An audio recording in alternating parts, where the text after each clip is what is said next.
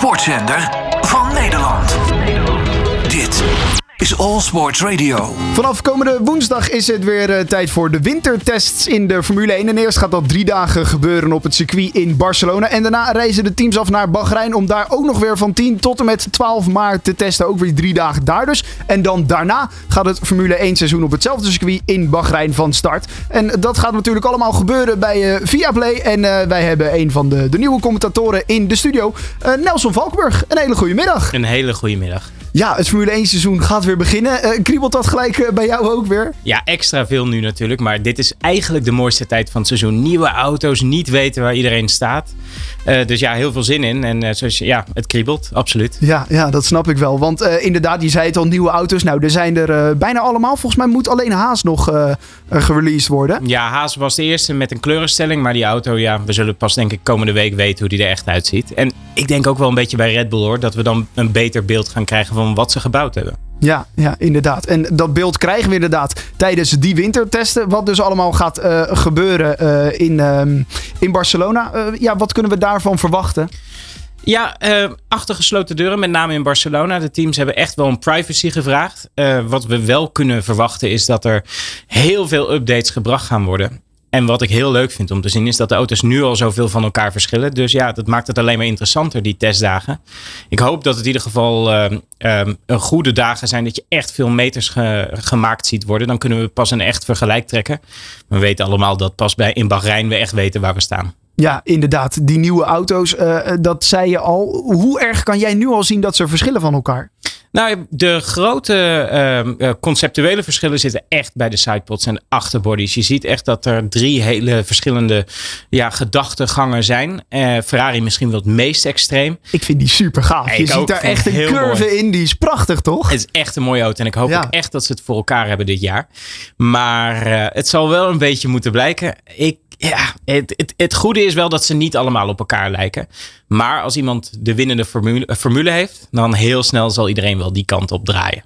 Ja, uh, dan zijn die ontwikkelingen zijn die dan toch wel snel te maken voor die teams. Omdat ja, de regels lijken nu strikter te zijn. Dus het lijkt allemaal uh, wat moeilijker om inderdaad dat gouden ei te vinden. Uh, kan daardoor ook sneller de ontwikkeling gemaakt worden van een soort nou ja, top 6 team naar een top 3 team? Nou ja, het grote probleem natuurlijk voor die kleinere teams is natuurlijk wel dat ze nog altijd niet de beste mensen hebben. Oké, okay, budgetair zit het wat dichter bij elkaar, maar ja. de beste mensen zitten bij de topteams.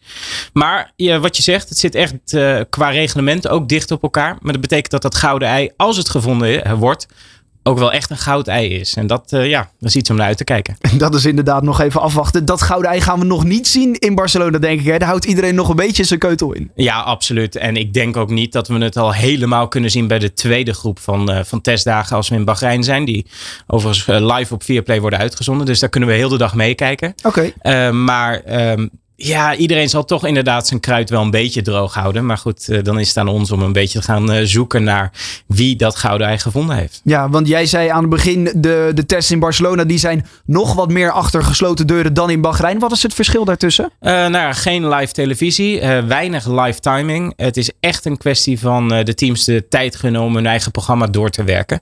En ze hebben echt wel gevraagd aan de FIA om dat wat meer achter gesloten deuren te doen. Ze proberen dat te voorkomen, net als die vorige keer dat we de nieuwe motoren kregen dat alles misging en de auto's niet de pits uitkwamen, et cetera, et cetera. Het zag heel slecht uit voor Formule 1.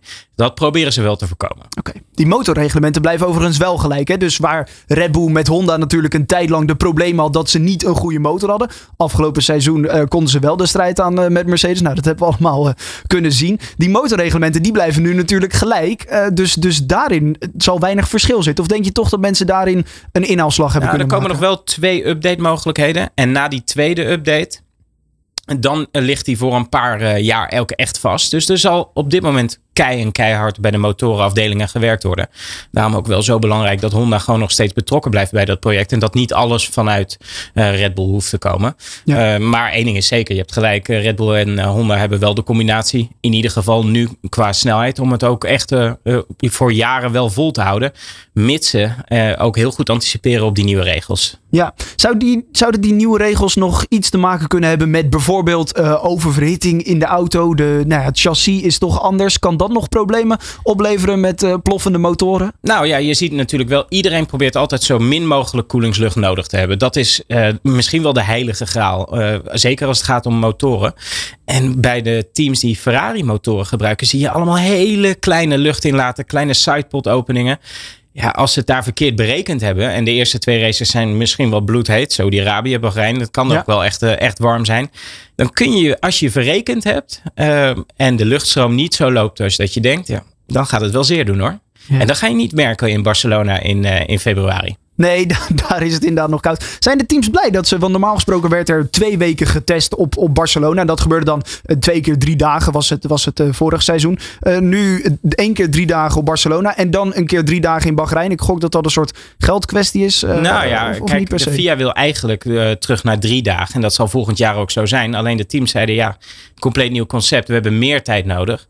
Barcelona is gewoon zo'n allround circuit wat zo goed vergelijkbaar is. en, en een goede basis geeft voor de rest van het seizoen. Dat het goed is dat hij als tester ook uh, in ieder geval op de kalender staat. Alleen um, daarna moet alles opgepakt worden. Moet het allemaal daar naartoe gebracht worden. In de tussentijd is het team natuurlijk in de, bij de fabrieken druk bezig om de volgende updates te doen. Maar ja, het is wel hard aanpoten hoor voor die teams. Ja, ja dat kan ik me voorstellen. Uh, dan uh, de, de, nieuwe auto's. Ook wat nieuwe reglementen met de sprintweekenden. Die gaan er, ze blijven. Uh, ze gaan er wel ietsjes aan uitzien qua, qua puntentellingen. Ja, dat. En ook, want ze hebben gezien wat voor effect het had op, het, op de kampioenschapsstrijd. En we hebben ja. er uiteindelijk minder dan dat we dachten dat we er zouden krijgen. Want we zouden er misschien wel zes krijgen.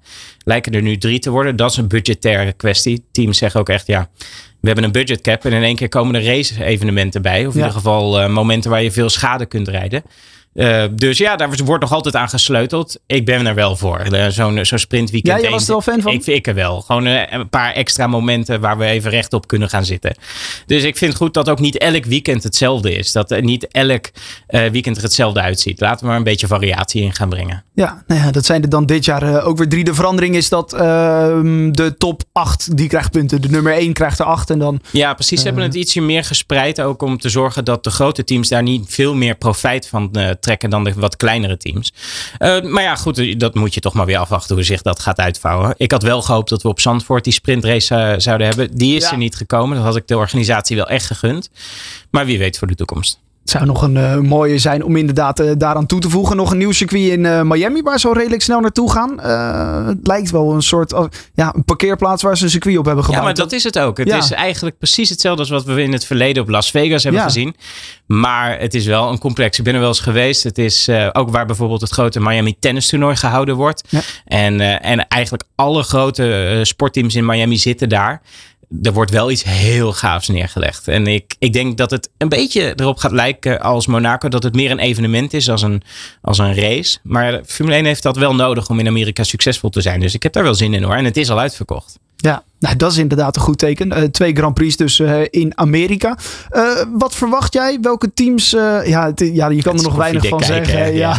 ja. laten, we, laten we hopen dat het niet twee teams zijn die nee. elk weekend tegen elkaar vechten. Want dat zet de druk er ook op.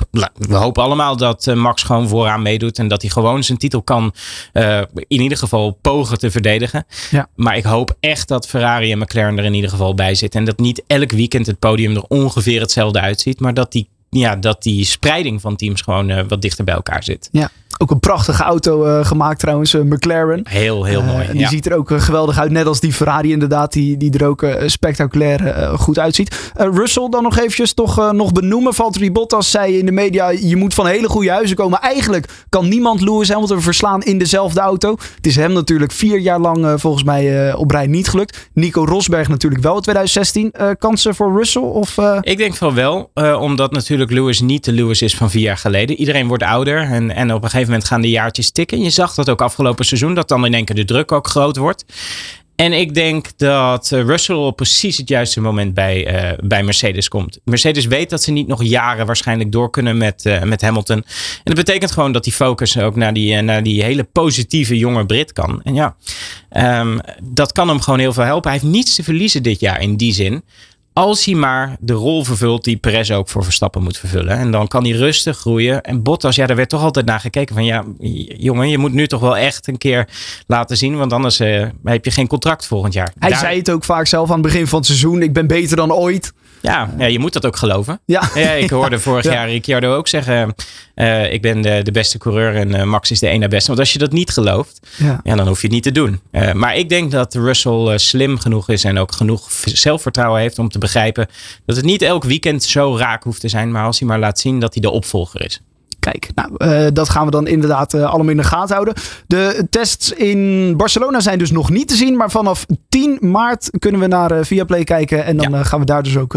Lange dagen, maar wel mooie dagen. Ja, zijn jullie trouwens ook... er is natuurlijk een team wat, wat nou ja, naar het circuit gaat. Ja. Voor de interviews uiteindelijk. Zijn jullie als commentatoren daar ook? ja, ja, zeker. Alle wedstrijden. Kijk. Dus eh, vandaar de glimlach. Ja, ja, dat snap ik. Ik zie hem van oor tot oor. Je mag Ja. eh, de wereld overreizen inderdaad. Eh, ook zo in Bahrein live of gaat dat nog van? Nee, eh, wat je wel gaat zien met de testdagen is dat we het een beetje opbreken met een ploeg hier in Nederland en een ploeg in, eh, in Bahrein. Om maar te zorgen dat we een beetje fris blijven. Ja, oké. En op die manier komen jullie die testdagen door. Nou ja, eh, hartstikke veel plezier, veel succes. En laten we hopen dat het een mooi, spannend en spectaculair Formule 1 seizoen Gaat helemaal goed komen. Oké. Thuis, tijdens je training, in de sportkantine of uit? Dit is All Sports Radio.